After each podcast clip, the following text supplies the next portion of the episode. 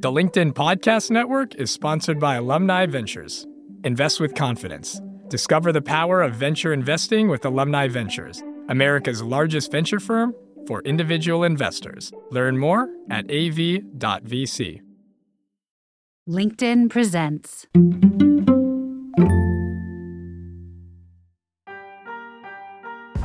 Good morning. This is the Next Big Idea Daily, and I'm your host, Michael Kovnat.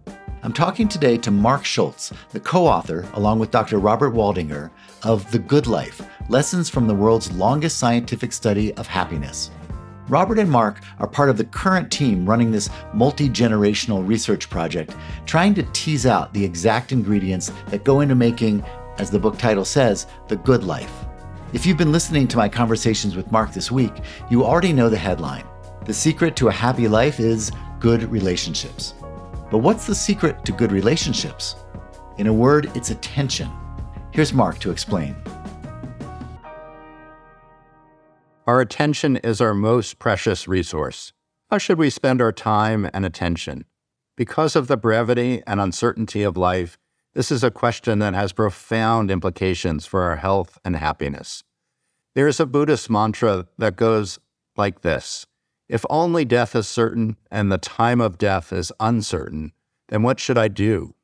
Think for a moment about a friend or relative you cherish, but don't spend as much time with as you would like. Now think about how often you see that person every week, once a month, once a year you can do the math and project how many hours in a single year you think you spend with this person. Whenever that number is, contrast it with the amount of time that the average person spends today on screens. In 2018, Americans spent an astonishing 11 hours every day interacting with media, from television to radio to smartphones. From the age of 40 to the age of 80, that adds up to 18 years of waking life. You can decide to whom and to what you give your attention. You can prioritize your relationships and choose to be with the people who matter. By developing your curiosity and reaching out to others, family members, loved ones, coworkers, friends, acquaintances, even strangers, with one thoughtful question at a time, one moment of devoted, authentic attention at a time, you strengthen the foundation of a good life. Let's talk about social media because obviously this is a big distraction that something that keeps us in some ways from our friends but on the other hand it can be a great way to stay connected to people people you might not otherwise interact with all that much. And in some cases it's a great way for people who might be isolated to find like-minded connections. So how do you think about social media's role in this? So I think when we think about the role of technology more generally and social media more specifically in how we connect with others it's it's really complicated that it on the one hand it has the capacity for connecting us across distance if we're physically distant from people. During the pandemic it was incredibly important when we were socially isolating from each other if we grow up in a community for example a rural community in which we feel like there's no one who's like us because of some important aspect of our identity or maybe we have a medical illness that no one else in my town has the internet is incredibly useful in connecting you with other people so you don't feel as alone.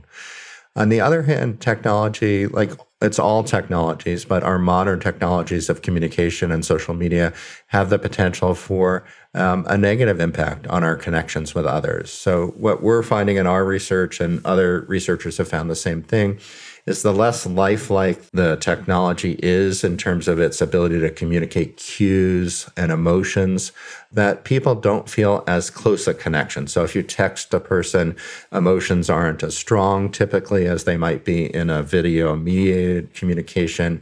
The cues that we rely on for connection, synchrony of our bodily, um, you know, of our body language, nods of a head that we we use to communicate that we're listening to people, a smile that we might add when we are trying to express sympathy or amusement that we share with a person, that those cues are muted in many of the technologies that we use for communication. So I think we need to think about both the immediate consequences of that. What does it mean when we don't have those same cues and emotions.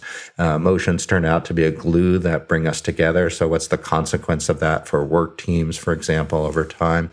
And we also need to think about the longer term consequences. So, one of the questions we're now trying to study with the second generation of participants and other groups are interested in is what are the developmental consequences of growing up as an adolescent and having so much of your communication with peers be online or mediated via these different kinds of technologies that often involve a very different temporal rhythm than our typical connections or interactions with people. So if I'm experiencing strong emotions and I'm texting, uh, it's very different than if I'm with you in person in real time, having to deal with those emotions. And inevitably, we will be in person in real time with other people, experiencing differences, experiencing strong emotions. So we're curious about the developmental consequences of growing up in a period of time in which a lot of that communication is technology mediated. Yeah, so maybe there's a there's a place for it for this technology in our relationships, but but we need to be careful it's not taking over. It's absolutely right, and I want to be clear that that they're real strengths. So you know, reaching out right now as you're listening to this as a listener and telling someone that you're thinking about them, that you want to connect, that you're thinking about how important the connections are in your life. It's a great text. I've been getting texts as I've been talking about the book from old friends that I haven't you know talked to in quite a while. Um, it's a wonderful way of communicating, but it's when we it becomes our exclusive way of communicating that we may have more challenges. Yeah, and that's another great point you make in this idea. You say with one thoughtful question at a time, one moment of devoted, authentic attention at a time, you strengthen the foundation of a good life. I love that attention to the kind of small you know the granular detail of how to foster these good relationships i mean the word relationship is kind of a big, ugly, daunting word. But when you think about just asking someone a question, just telling someone that you're thinking about them, it doesn't take that much to keep these relationships healthy. Is that right? That's exactly right. And in our modern life, there's so many things that are grabbing for our attention. Social media is a very important one where the, the money that many of these social media companies are making really depends on getting our attention. So they're really good at it. And we have to kind of push against that tide to really focus our attention on the things that are really critical and important to us. So being present when we're talking to someone, giving them our full attention, it's really a gift.